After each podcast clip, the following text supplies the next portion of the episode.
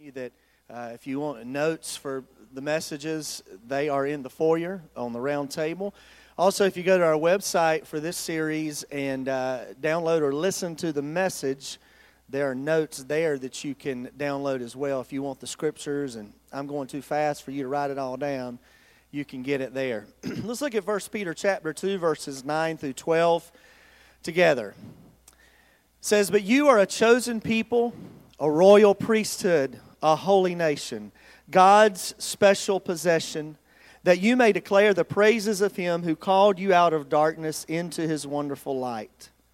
Once you were not a people, but now you are the people of God.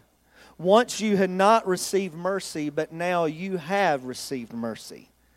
Dear friends, I urge you as foreigners and exiles to abstain from sinful desires which wage war against your soul. Live such good lives among the pagans that though they accuse you of doing wrong, they may see your good deeds and glorify God on the day he visits us. Lord, add your blessing to the reading of your word. God, anoint me to speak, anoint your people to hear, and do what it's in your heart to do, Lord, today in Jesus' name. Amen. When I was a boy, my parents put me in Cub Scouts very early, went all the way through Cub Scouts, and then when I was 10, went into Boy Scouts. And uh, one of the most enjoyable things about Boy Scouts was Boy Scout camp. I don't know if we got any Boy Scouts here this morning, but Boy Scout camp was a lot of fun. And it was a long camp, as camps go. It started on a Sunday afternoon and it went all the way to the next Saturday. And uh, I was, I believe, about 11 years old going to my second Boy Scout camp. And uh, a lot of y'all don't know this, but whenever I was a kid, I was quite a prolific uh, bodybuilder. I don't know why y'all are laughing. I'm a little offended by that. Well, I should say, other than being a, I shouldn't say I was a bodybuilder. I should say I owned a, a barbell set and a weight bench that sat in my room, and you know, it was a good spot to put clothes on. But the day before Boy Scout camp, I was, uh, I don't remember if I was lifting weights or just moving barbells, but I dropped a barbell on my big toe. That's what I thought you'd say. Yes and and it hurt y'all. I mean it hurt really really bad. You know sometimes you experience a pain and you kind of brace yourself and you kind of realize that that pain's going to run its course for a few minutes and then you know it'll be done. My dad used to say to me when i'd hurt something well it'll it'll be better before you get married. Well, it did get better before I got married, but it, it was very painful and, and just kept getting painful. And everybody knows when you drop something on your fingernail or your toenail, you know what happens that toenail started to get big and that toenail started to turn black and it, it looked really, really bad. And the next day, uh, I was going to Boy Scout camp, and one of the one of the big things about camp that year was I was, I, and this is not a joke like the weightlifting thing. I had been training. My dad had been training me to uh, improve in my swimming because I wanted to be a blue swimmer that year in the big lake where we swam, I believe there was white, red, and blue. Blue was the top. I was red the year before, but I remember we went to uh, the pool, and my dad, he, we, I knew the things I needed to do, and he, he helped me to get ready. And I was ready for blue swimming, but I had a blue toe. And I, and I was really concerned about would I be able to swim. I couldn't even hardly walk on the toe. Well, my dad said later that night, he said, Son, he said, I can relieve that pressure for you. I said, Well, what are you talking about? He said, Well, I can take a nail and put it on that toenail. I see some of you, you're already getting the willies. and, and just, you know, bore on that thing and it'll release the pressure and you'll feel a lot better. I said, absolutely not. You're not touching my toe. It is painful enough. Mean, it was painful to touch. And so I went on the Boy Scout camp, went through socks like that, and uh, not trying to be gross, but it was bad. I, and, and I thank goodness I got through the swimming thing Got blue swimmer. Aren't you proud of me? Don't you feel better about me today? Got blue swimmer out there in that lake. And two days later, I was walking to the, the lake to go swimming uh, as we did that time of day, and I tripped over a root. And you know what happened, don't you? Boy, it hurt. Man, it hurt. But I looked down and looked like it was all better. And I got in that North Carolina lake water, and boy, it was just what it needed. Because whenever I got out, I was like, man, I'm healed. I'm, I'm better. Everything's fine because it had, it had released the pressure that was on that toe. Something heavy had fallen on my toe and had created pain and discomfort and anxiety and pressure. Last week we talked about the poisoned soul.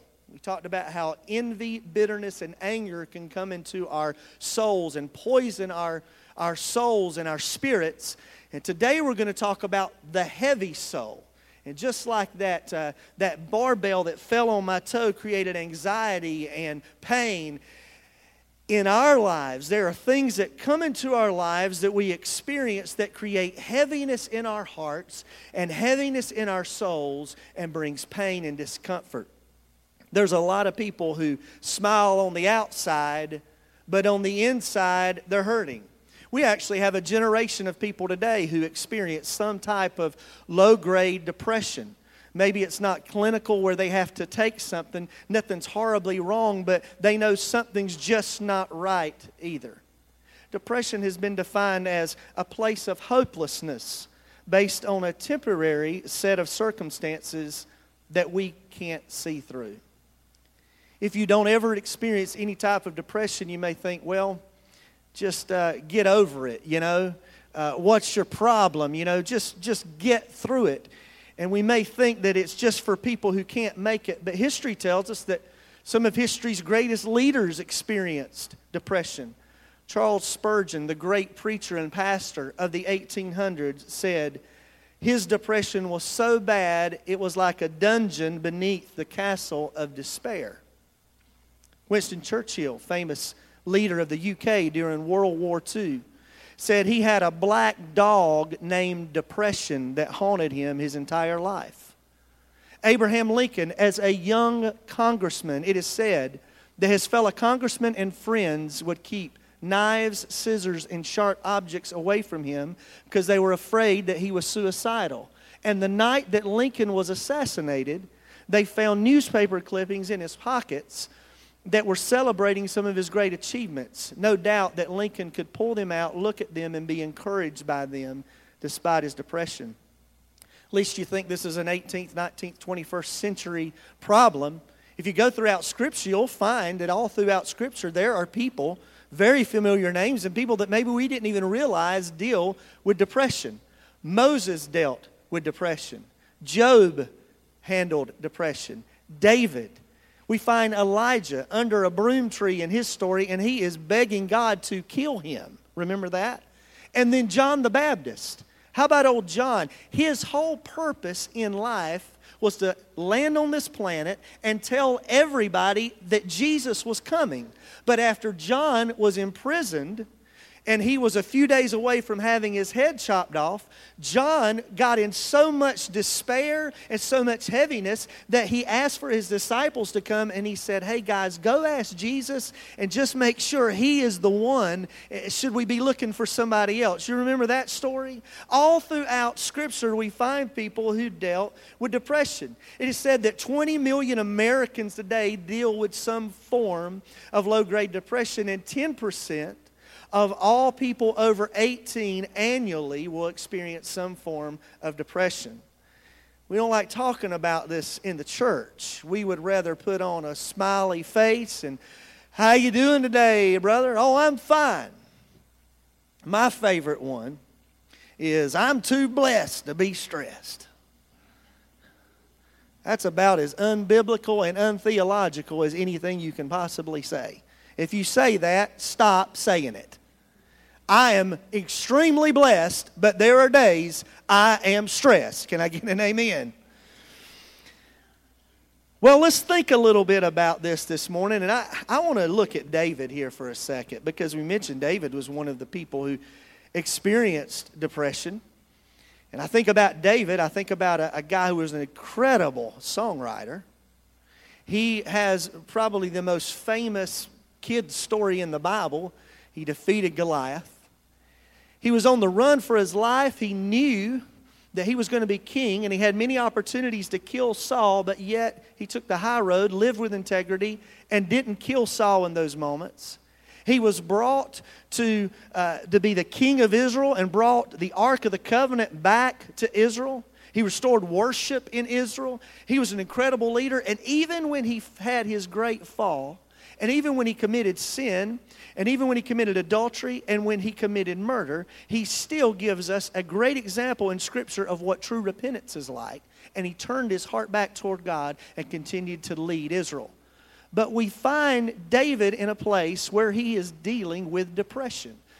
In Psalms 42, this is what David says. Look at this. He says, As the deer pants for streams of water, so my soul pants for you, my God. My soul thirsts for God, for the living God. When can I go and meet with God? And then he says, My tears have been my food day and night. He's so depressed that he's eating and consuming his tears. And he says, People say to me all day long, Where is your God? So the people around him know his relationship with God. They see his tears and they taunt him and say, David, where's your God at? Why are you going through this? Aren't you a godly man, a man of God? And he says, These are the things I remember as I pour out my soul how I used to go to the house of God under the protection of the mighty one with shouts of joy and praise. He says, I remember what it was like to go to church, to go to the tabernacle, to worship God without this heaviness on me. I remember what it was like to have that kind of freedom. And then he talks to himself. Do any of y'all ever talk to yourself? Anybody just just let, us lay on the couch for a minute. How many people just just therapy right here? How many people ever talk to yourself? Okay, oh praise the Lord. Well, I think we all do. And David didn't just talk to himself about his to-do list like we do. If you're like me, you do that, but sometimes you do like David did. David starts talking deep to himself. And he says to himself, Why? Why, my soul, are you so downcast? Why are you so disturbed? He talks to his soul and says, What's wrong, soul? Why are you so upset? Why are you so down? Why are you so weary? Why are you so disheartened? And I want to use that as a springboard this morning to talk about why our souls are heavy. If we as Americans have this heaviness in our souls, and if we, uh, as the church, can have heaviness in our souls, why are our souls heavy? Well, three reasons. Number one, we're heavy with hurts from the past heavy with hurts from the past. The writer of Lamentations in Lamentations chapter 3 says this. Look at this. He says, I remember my affliction and my wandering, the bitterness and the gall. There's a word from last week bitterness. I well remember them, and my soul is downcast within me. He says, I remember my afflictions. I remember the stuff that I've gone through. I remember the, the wandering, when I wandered away from God, when I was trying to find myself, I remember the bitterness in my life. I remember them, and because I remember them and I think about them, my soul is downcast and heavy. You may be sitting here today and you deal with some form of heaviness or depression or anxiety, and it could be for you, it's because of hurts from the past. Maybe you lost a job in the past that you thought should have been yours and it was taken from you and it shouldn't have been. Maybe you've been hurt and backstabbed by a close friend or family member and you still carry that hurt and pain in your life. Maybe there was a bad financial decision at some point in time and it's cost you for years and you deal with that hurt. Maybe you have a failed marriage in your past and you thought, I will never be a person who goes through a divorce, but you look in your past and because of circumstances, you find that you have that in your past. Maybe you have uh, felt like you missed an opportunity at some point to do what God had called you to do and you feel like you've let God down and disappointed God down and you hang around with that heaviness this morning. If this if this bag represents our souls we can find ourselves in a place where we're carrying around our past.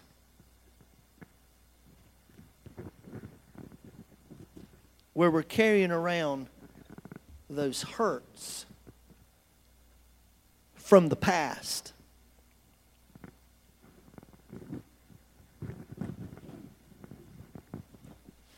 Heavy, heavy souls. Not only are we heavy with our hurts from the past, we're heavy with trouble in the present. Job said in Job 4, verse 5, But now trouble comes to you, for you are discouraged, and it strikes you, and you are dismayed. Second word in that phrase is what? Now. Everybody say now. Job says, But now trouble comes to you. What is the now for you right now that in the now you're troubled with? What is that thing that's on your mind, trouble in the present right now that you're dealing with that makes you heavy? In the present moment, are you dealing with something about your life and you say, right now in the present, I didn't think it would turn out this way? I thought at this stage in life and at this place in my existence that I would be somewhere else and be somebody else that I am right now. Maybe at this point, right now, in the present, you feel like you're stuck in a marriage that isn't going anywhere, and you feel like you're doing all the work, and you feel like you're doing all the trying, and you feel like that person isn't carrying the load, and you feel stuck now with trouble in the present. Maybe you feel like you're stuck now in a job where it seems like it's not going anywhere and you're heavy with the weight of that job that's, that you're carrying around. You're stuck in that position and you're carrying around trouble in your life. If it's not heavy with hurts from the past, we're heavy with trouble in the present. Maybe it's that we're heavy with anxiety about the future. Anybody ever worry about what's coming down the road? Nobody. Okay, we're done. How many of you worry? Everybody here breathing. We worry about our kids. We worry about our grandkids, don't we? We worry about our country. We worry about the things that we're going through. And when we think about those things in our future, those things can lay heavy on our hearts. you know, one of the one of the great things about this, if there is a great thing about it, is that you're not alone in that. The scripture tells us in Mark chapter 14 that the night before Jesus went to the cross, that he was deeply troubled and distressed. That he took his three best friends, Peter, James, and John, and he took them to the garden to pray. Remember this story? And he said to them, My soul is overwhelmed with sorrow to the point of death. Now, who's talking? Jesus said, My soul is overwhelmed. Jesus was saying, knowing that he's about to die, he knew what was coming.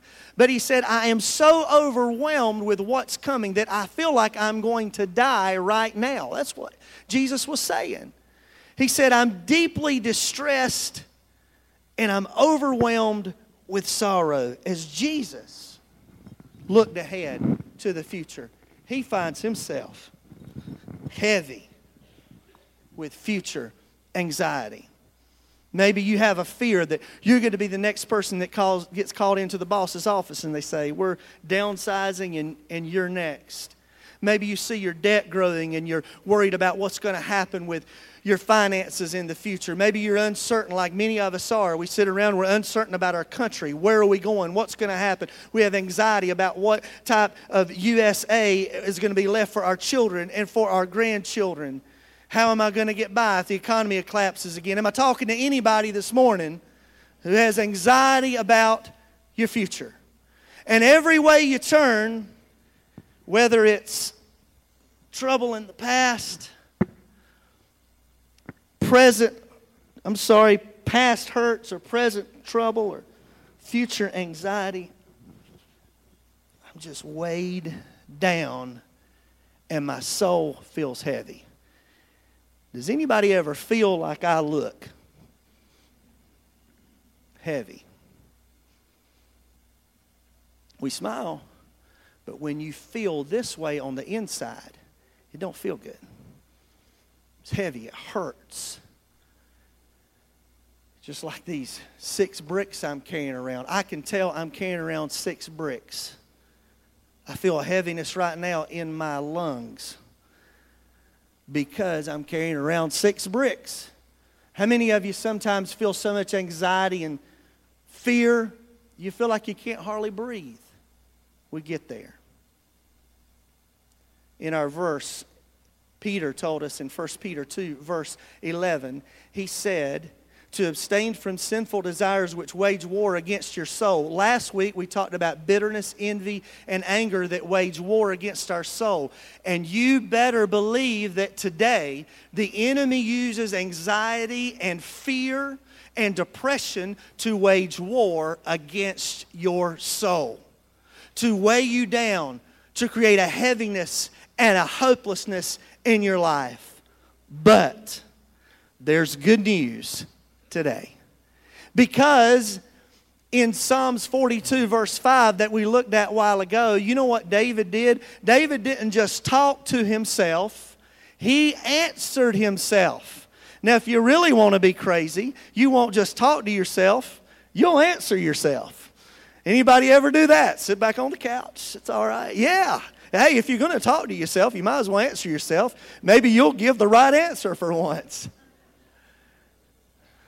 And David talks to himself and he says, Why are you so downcast? Why are you so disturbed within me? And it's like he grabs himself by the lapel and says, Put your hope in God. Say that with me. Put your hope in God. Why, David? And maybe David just started to rehearse the things that God had done for him in his past and begin to think about that he shouldn't be downcast, that he has a hope in God. So, what do we do when we feel downcast and we feel anxiety and we're dealing with depression and we feel heavy? This is what we do. We do three things. First of all, we tell our souls to remember God's faithfulness in the past. Lamentations, we looked at it a while ago. I want to give you the rest of the story from that verse. The writer, which some believe was possibly Jeremiah, said, I remember my affliction and my wandering, the bitterness and the gall. I well remember them, and my soul is downcast within me yet. Somebody yell, yet. Yet. yet. Say it. Yet. yet I will call this to mind, and therefore I have what? Yet I call this to mind and I have hope. Because of the Lord's great love, we are not consumed. For his compassions never fail. They're new every morning. Great is your faithfulness. Praise the Lord.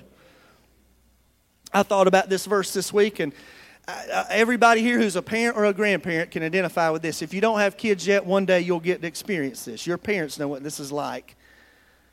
But you know, when you have a tough day with your kids or your grandkids and you just kind of feel worn out with them, you just kind of had it. Maybe you had to discipline them. Maybe you had to take something away, or heaven forbid, in this day we give them a little spanking. That's, that's, not, that's for another sermon, I reckon. It's in the book if you want to look for it, it is there. But you just have a rough day with your kids and you feel exasperated and you go to bed just feeling like you just can't do this as a parent anymore. But you get up the next morning and you go down there, and there's your child, and they're sitting there watching cartoons or eating a bowl of cereal, and their hair's all messed up and standing all over the place, and they got on their their uh, Superman pajamas or their frozen pajamas, and you just look at them, and what do you think about? You forget all that anxiety and the stuff from the day before, don't you? Don't you? Because your heart just swells up and you think, man, that's my kid. Look at him. He's cute. He about drove me yes, crazy yesterday, but look at that cute kid. You go over there, kiss him on the head, give him a hug, and you, what do you do? You put that back in the past. And that's what the writer of Lamentations is talking about here. He's saying, because God loves us so much, I should be consumed. Because an angry, mean, hateful God would consume me. Can I just remind us this morning that we serve the only God ever that there's ever been in the first place, and every God that man has created does not have that attribute. You got to work, you got to go through steps. They're hateful, they're mean, but our God is a God of love who every morning when you get up, He's got a sack full of compassion and grace ready and waiting for you to start your day as you eat your Froot Loops. Can I hear an amen? Amen. So when we when we think about that, we've got to remember God's faithfulness in the past. Now, later on in 1 Samuel chapter 30, Sam, uh, uh, David, it says David is he's in another place here. Look at this. It says, David is greatly distressed because the peoples talked about stoning him. Now, David was a great warrior, great man of God, but the Amalekites in this story are, are about to attack.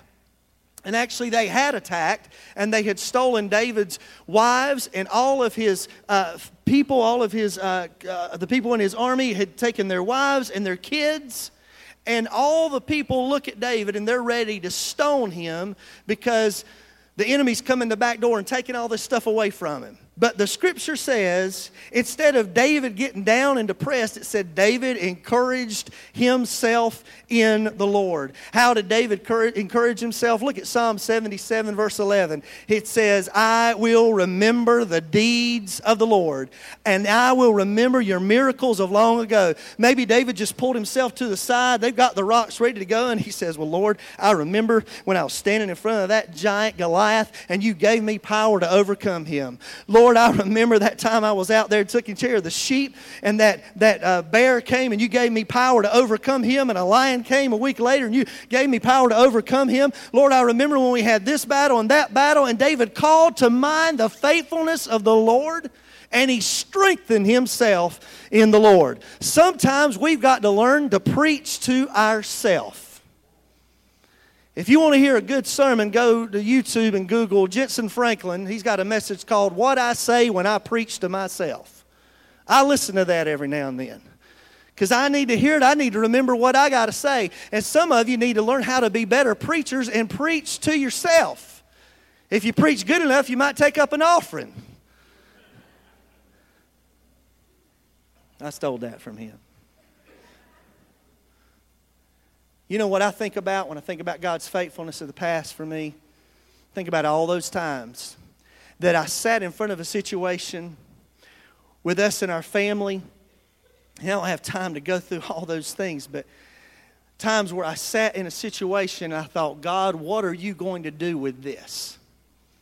And you know, I, have been doing this long enough now, and in this thing long enough now, I got a little bit of time behind me and I stop and, and I just have to rehearse, lest you remember the last time she needed a job, what the Lord did and how He provided. Can I just tell you how much the Lord loves you? Let me just brag on the Lord. When we moved to Virginia, you know how the economy's been. You think a music teaching job is easy to find? It's not. But we moved to Virginia, and within a few months, within just a month or so of being there, Tressa finds a full time teaching job. Praise God. The only bad part, it was an hour's drive both ways. We did that two years, and you want to talk about a heaviness of the soul. I saw it on her. It became heavy in her soul to make that drive. She was teaching some really tough kids in a tough neighborhood in Newport News, Virginia. And I saw what it was doing to her. And I came in our staff meeting one day and I said, You know, remember a few years ago, guys, y'all helped me pray for Tressa to get a job when we moved here. And I said, I said, I almost feel selfish asking this, but I want to ask y'all to help me pray that she'll find a job real close by home, right here, close to Chesapeake. And I said, I just, I almost feel guilty. And one of our staff ladies, she looked across the table at me, she pointed at me, and she said, Les, you don't feel guilty asking that. She said, God, he said, she said, God loves you. He cares about you. He cares about your family. And if he's it's in His will, He will do it. Go ahead and ask. And we asked, and in a few months, she got a job that wasn't an hour away from home, but 10 minutes away from home. And it was with elementary school kids where she's at her best. And she came home and she had a smile on her face and she wasn't dragging and heavy and depressed. And when I face a situation, we moved here last year and I'm thinking, how in the world is she going to get a job again in this county? And I had to recall the faithfulness of the Lord. Lord. I had to think back that when we got married, we had been married for we had I had been in my first job for about eight or nine months. We got married. She moved up there, and within the first week, the Lord provided a job for her. He may not provide exactly that way for you, but I know that when I think back to the faithfulness of God, I can remember His faithfulness in the past. What about you? Do you remember that time that you walked in here and you sat down and you needed a word and the word came straight for you and it was like the pastor had been living in your living room all week long? How about that time you opened up your Bible and the verse blew up off the page because the Lord had something for you in that moment. How about that moment years ago that you prayed in an altar or in a car or with a friend or over a cup of coffee and the Lord forgave you of your sins and put you on the way of having eternal life? If we will rehearse and think about God's faithfulness in the past, we can stand up straight. We can grab hold of ourselves and say, Why so downcast in my soul? Put your hope in God. That's a good place to say amen. I got to thinking about this on Friday and I I pulled up a song that I hadn't heard in a while and that song started playing in my head. And I pulled up this song that Israel and New Breed did a few years ago called I'm Still Standing. And some of you this morning, you don't feel like you're standing. You just kind of drug in here this morning. You're barely here. You barely got any breath. You barely got any hope. But can I remind you today, you're here and you're still standing. The enemy took his best shot at you, but you are still standing. So, in the heaviness of your soul, remind yourself of God's faithfulness in the past. Amen? Been waiting all week to get right there. Here's the second part. Remember God's faithfulness in the past, then we cry out to God in the present. Psalms 142, verse 2 says, I will pour out before him my complaint. Before him I tell my trouble. I cry to you, Lord. I say, You are my refuge, my portion in the land of the living. Listen to my cry. I am in desperate need. Rescue from me from those who pursue me, for they are too strong for me. Now, watch this. You still with me? Everybody still with me? Everybody still awake? Now, listen to this. This is this. You need to hear this. Because when we get in those present situations of heaviness in our soul, the enemy will get us to put ourselves in a position where we just kind of park and we just kind of sit and sour and we just kind of watch and, and just take it all in of, our, of what's going on in our situation. And we don't do anything. We just kind of sit there in it. We soak in it. We think about it. We remember all the stuff that we're going through. We rehearse it in our minds over and over and over. And the enemy paralyzes us in a staring position at my problem, and I don't do anything about it. What did the psalmist say he did? He said, I pour out before him my complaint. I give him what's going on. I tell him what's happening in my life. Look at this Psalms 119, verse 28 the psalmist says here, he says, I'm feeling terrible. I couldn't feel worse. And then he says, Get me on my feet again. You promised, remember? When I told my story, you responded. Train me well in your deep wisdom. Help me understand these things inside and out so I can ponder your miracle wonders. My life, my sad life's dilapidated. It's like a falling down barn. The psalmist said, My life is like one of those old barns out on a country road somewhere. It's falling apart. And he cries out to God and he says, Build me up again by your word. He says, Barricade the road that goes to nowhere and grace me with a new revelation of where you want to take me. I choose the true road to somewhere. I post your road signs at every curve and corner. I grasp and cling to whatever you tell me. God, don't let me down. I'll run the course you lay out for me if you'll just show me. We've got to learn how to cry out to God in the present. But what we do a lot of times when our souls are heavy, we get in this position of, of being paralyzed, and it's like that button that's on your remote, the mute button. And the enemy in our spirit mutes us. And so we just sit there and we don't even pray and we don't tell the Lord what's going on. And we may be just kind of, God, I just kind of need your help. Lord, please help me today. And we don't, we don't pour it out. But the psalmist, the psalmist is, it's gutsy, is a word that's coming to mind. It's real. Can I tell you, you can be real with God? If you want to go through and see the realness, just read the Psalms. The psalmists, they, they're real with God. They pour out and they cry out and they scream out and they yell out. And sometimes our soul is heavy because we're about to burst because the enemy has caused us to be muted and put the mute button on our lives. And this is what we do we stop praying. Listen, we stop praying. We, we know what to do, but we're so heavy we don't let it out. We stop reading the Word. And when you do that, there's nothing coming back at you to help release the heaviness that's inside of you. We stop coming to church.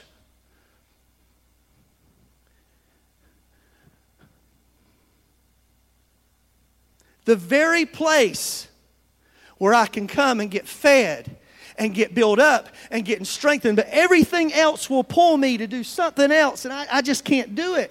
That is a trick of the enemy to keep you burdened and heavy in your soul. And we mute the voice of the pastor and the worship leader, and we mute the voice of the Sunday school teacher, and we mute the voice of anything in our life that can speak to us, and we don't even realize we're doing it. And you're saying, Well, I'm heavy, I'm down, and we, we are, and we don't even realize what we're doing, that we're cutting off all the voices in our lives, and they get more quiet. And then I'm in this place, and I don't, I, just can't say anything. You ever been in a place where you felt like you're about to burst or bust, whatever the right pronunciation? Which one is it? She'll tell me. But about to bust. Here's the word of the Lord for you today bust. It's biblical. Cry out, lament, let it out. There's a whole book called Lamentations where they just blah, blah, blah, blah. It's okay to do that before the Lord. He can handle it. 1 Peter 5 7, Peter, somebody who should know, spent his life with Jesus, said, Cast your cares on him. Why? Talk to me, church. For he cares for you. Wow. Listen to what the Living Bible says. I don't think I'd ever read this before. I found it this week. It says, same verse, let him have all your worries and your cares because He's always thinking about you and watching over everything that concerns you. He loves you. He cares about you. He wants you to pour all that out to Him. So go ahead and do it. I gave you a song last week. I want to tell you another song lyric this week. Third Day's got a great song called Cry Out to Jesus. To everyone who's lost someone they love long before it was their time, you feel like the days you had were not enough when you said goodbye?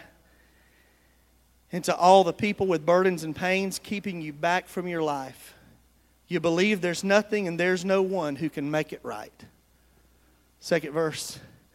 For the marriage that's struggling just to hang on, they've lost all their faith in love. And they've done all they can to make it right, still, it's not enough. For those who can't break the addictions and chains, you try to give up, but you come back again. Just remember that you're not alone in your shame and your suffering. There is hope for the hopeless, rest for the weary, and love for the broken heart. There is grace and forgiveness, mercy and healing. He'll meet you wherever you are. Cry out to Jesus. We remember God's faithfulness in the past. We cry out to God in the present. And then we trust God's power for the future. We know one of the character traits of God is that He is omnipresent, right? He's in all places at all times. You know that? You know what that means? And a lot of times in our minds, we think, well, he's in all places at time, all times. He's right here with us in church, and he's with my family up in North Carolina in church right now, and he's, he's with folks who are having church in Europe, you know, earlier today, and he'll be with people in California. Yeah, that's right. He's in all places at all times. You know what that also means? That's talking about the present. God's omnipresence not only puts him in the present and in the past, but it puts him in your future. The fact that God is omnipresent means He is already in your future. And if you will trust Him, if you will trust Him, He will relieve your anxiety just by realizing that He is already out there where you're worried about going. He is already five years, 10 years. We, we talk about a five year plan, a 10 year plan, a 15 year plan. He's already out there. He's already, and if you'll trust Him, he is already dictated and moving all those parts so that you can be right where He wants you to be one year, two years, five years, ten years down the line. Praise God. In Second Chronicles chapter 37, the people of Israel find them in, a, in themselves in a position. Hezekiah is the king. Real quick story. And they find themselves in a position where the king of Assyria is about to come in and, and just attack them. And Hezekiah, one of the few kings throughout the kings who was a godly king and followed the ways of the Lord. And he realizes what's going to happen. And the king of Assyria, he is so pompous and arrogant that he, he sends this message out and he says, You know, he says, every place we've been, we've basically says, we've whipped everybody and we don't care what God they serve, we defeat their gods. And we don't care what God you serve, we're going to defeat your God. And you know Hezekiah did? He had a team meeting, he had a powwow. He brought everybody together in the middle of the city and he said, All right, guys, listen. Hezekiah, I'm sorry, Second Chronicles 32, verse 7, he says, Be strong and courageous. Do not be afraid or discouraged because of the king of Assyria and the vast army with him, for there is a greater power with us than with him. With him is only the arm of the flesh, but with us is the Lord our God to help us and to fight our battles. He said, Don't worry about that. That king is breathing down our throats. Don't worry about it because all they're bringing is an arm of flesh. It's just man, it's just a body but we are coming with God Almighty. And it said that the people gained confidence from what Hezekiah said. And you know what happened? You want to know what happened in that story? That pompous king of Assyria who had been talking and talking and talking.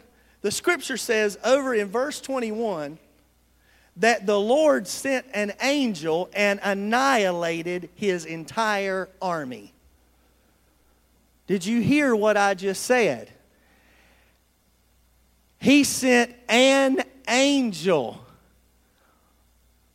One angel. And annihilated the entire army before that king. And he didn't kill the king so he could sit back and see it. And the thing was such a mess that when the king got home, his boys who were messed up killed him. What are you saying? Why, why are you telling that obscure story? Because Hezekiah told his people, just like I want to tell you today be strong and courageous. Don't be afraid of what's before you because the Lord your God knows and he will take care of you. Whether he has to send one angel or an army, an army of angels, God's got this. Amen? Amen. I want to ask the worship team to come up. We're going to close this out here this morning.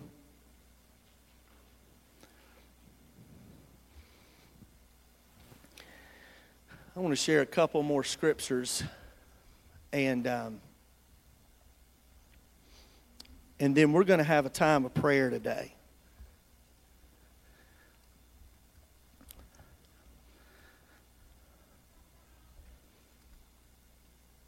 I was praying in here this week.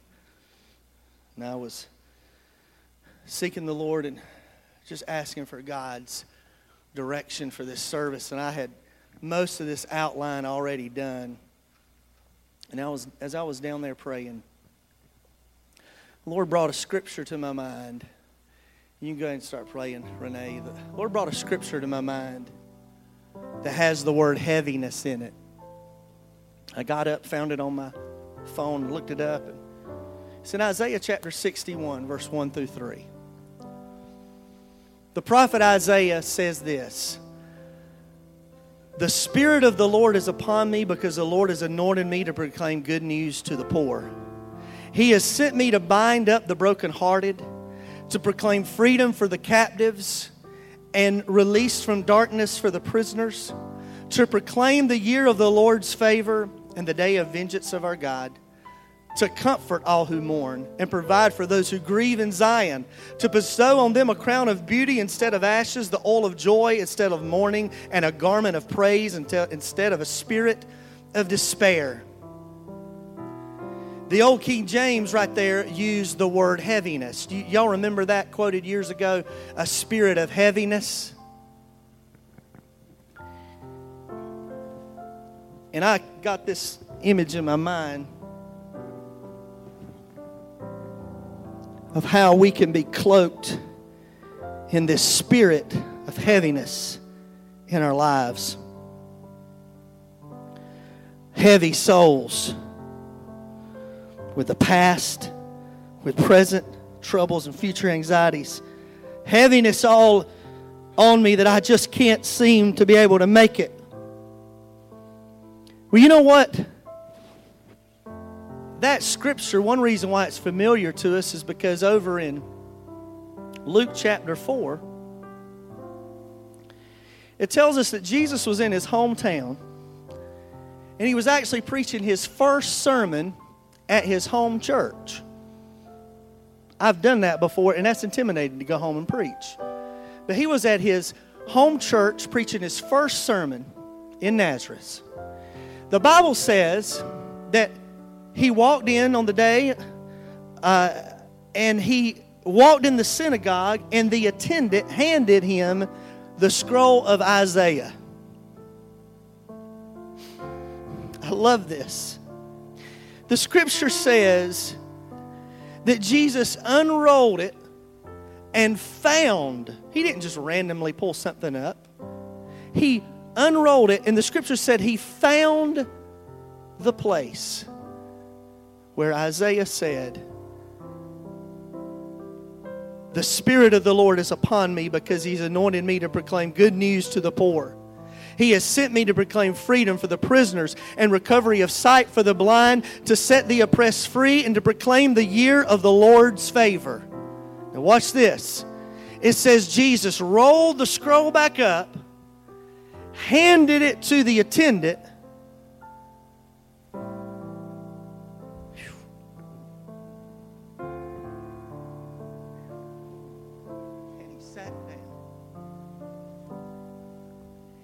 Now, the custom was you stand when you read the sacred scriptures and you sit to teach.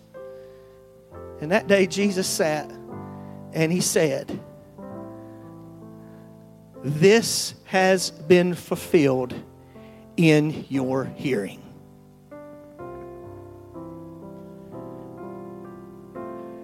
Jesus said, Here we go. We got this thing in popular culture now where pop artists and people do their thing and they drop the mic. For all the young folks, this was Jesus dropping the mic and saying, Here we go. Now, we're going somewhere. Fast forward. Remember, we read Mark chapter 14 a while ago. It said, Jesus, we find him on the night before he's crucified. We find him where? In the garden. Remember? He's deeply in despair in his soul. He's at the point of death before he even gets to death. He goes to the cross, he dies for you and me.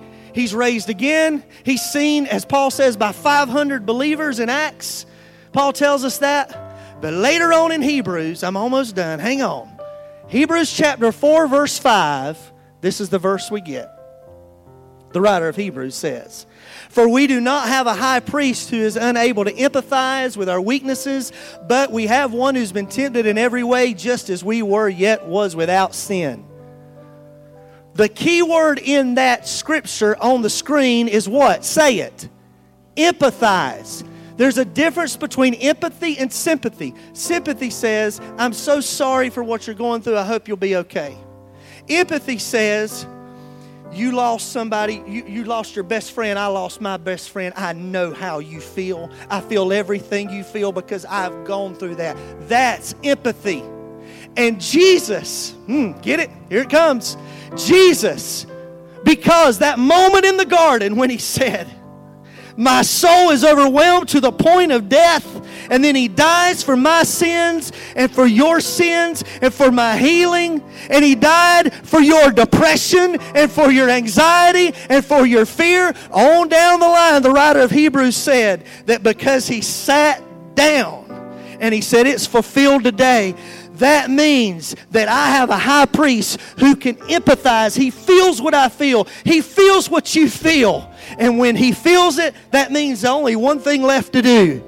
He says, because of that work, it's time to bring my anxiety and drop it at the cross, my trouble and lay it at the foot of the cross, my hurts and leave them at the cross. Every fear and every worry that I have about my future, I can leave it at the foot of the cross. Every part of my present that I'm unsure about, I can leave it at the foot of the cross. And every part of my past, well, I'll put this one on top. Mm, take that Every part of my past, my soul is now empty.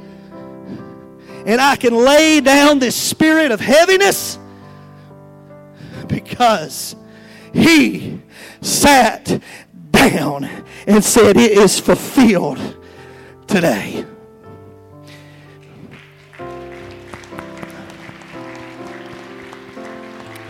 I don't know for you this morning if it's a past hurt if it's a present fear, if it's anxiety about the future, but whatever it is, in the name of Jesus, stand up right now and walk to this altar. I'm not wasting any time. If the Lord's been speaking to you this morning about anything, you got a heaviness in your spirit. I wouldn't walk out those doors and go through it one more day in the name of Jesus. Stand up. Come on, stand up. There's a heaviness about your past. There's a heaviness about something you're going through right now. You're unsure sure you don't know what to do, will you come this morning? Will you cry out to Him? Will you just leave it right here on the altar? Will you just pour out your heart and pour out your lament to Him today and just give it to Him? Just surround it today with Him. Give it to Him this morning as you come. Hallelujah, hallelujah, hallelujah. Oh Lord, we just praise you this morning. We praise you this morning that that weight that we carried around this morning in this place. God, we can leave it at the foot of the cross. Now, church, this is what I want you to do. I want to ask you right now just to do what we talked about this morning, and that is just to begin to cry out. Come on, lift your voice. Lift your voice. We talked about this morning. Come on. Come on. Cry out. Cry out. Let him hear it today. The deepest parts, every anxiety, every fear, right here at the foot of the cross is where you can receive the freedom that you need.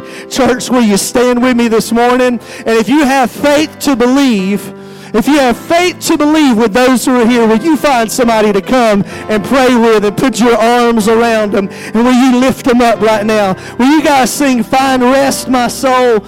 Oh God, we praise you this morning. Hallelujah, hallelujah, hallelujah, Lord. God, we pray for freedom in this place in Jesus' name, in Jesus' name.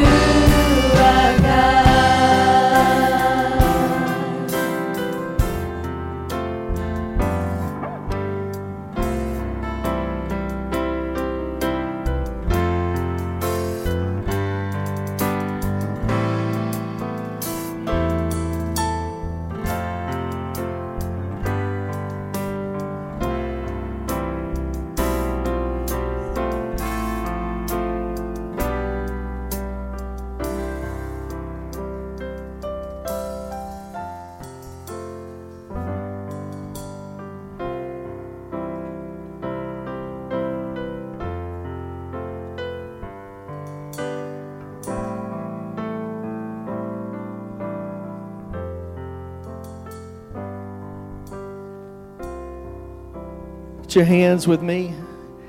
And you know what, what David said after? Why so downcast? He said, Yet I will praise my God. I want you just to begin to give God praise right now in your own way and just say, God, I thank you that what I've brought today, I'm leaving it here today. Whatever that specific thing was that you brought today, that right now, you leave it before Him with thankfulness and you've given it to Him. Thank you, Jesus. Thank you, Jesus. Lord, we pray today for a garment of praise. A garment of praise to remove in place of that spirit of despair and heaviness. In Jesus' name. In Jesus' name. Look at me right here. I want to close by telling you this. If you look at those passages we read, you'll find it happened several times. When people begin to talk to themselves and see themselves in that situation, invariably, when they did what I told you about and they grabbed themselves, they turned it into praise. Here's what I want you to think about. If you're living with a heaviness in your soul and your spirit, this week, do something different in your life, in your car, in what you read, in what you say, in what you listen to, in the music you're listening to, whatever. Do something different this week. Don't go through the same thing you've been doing, or you'll be back under that heaviness. Because this morning we've left all the heaviness here. We, amen?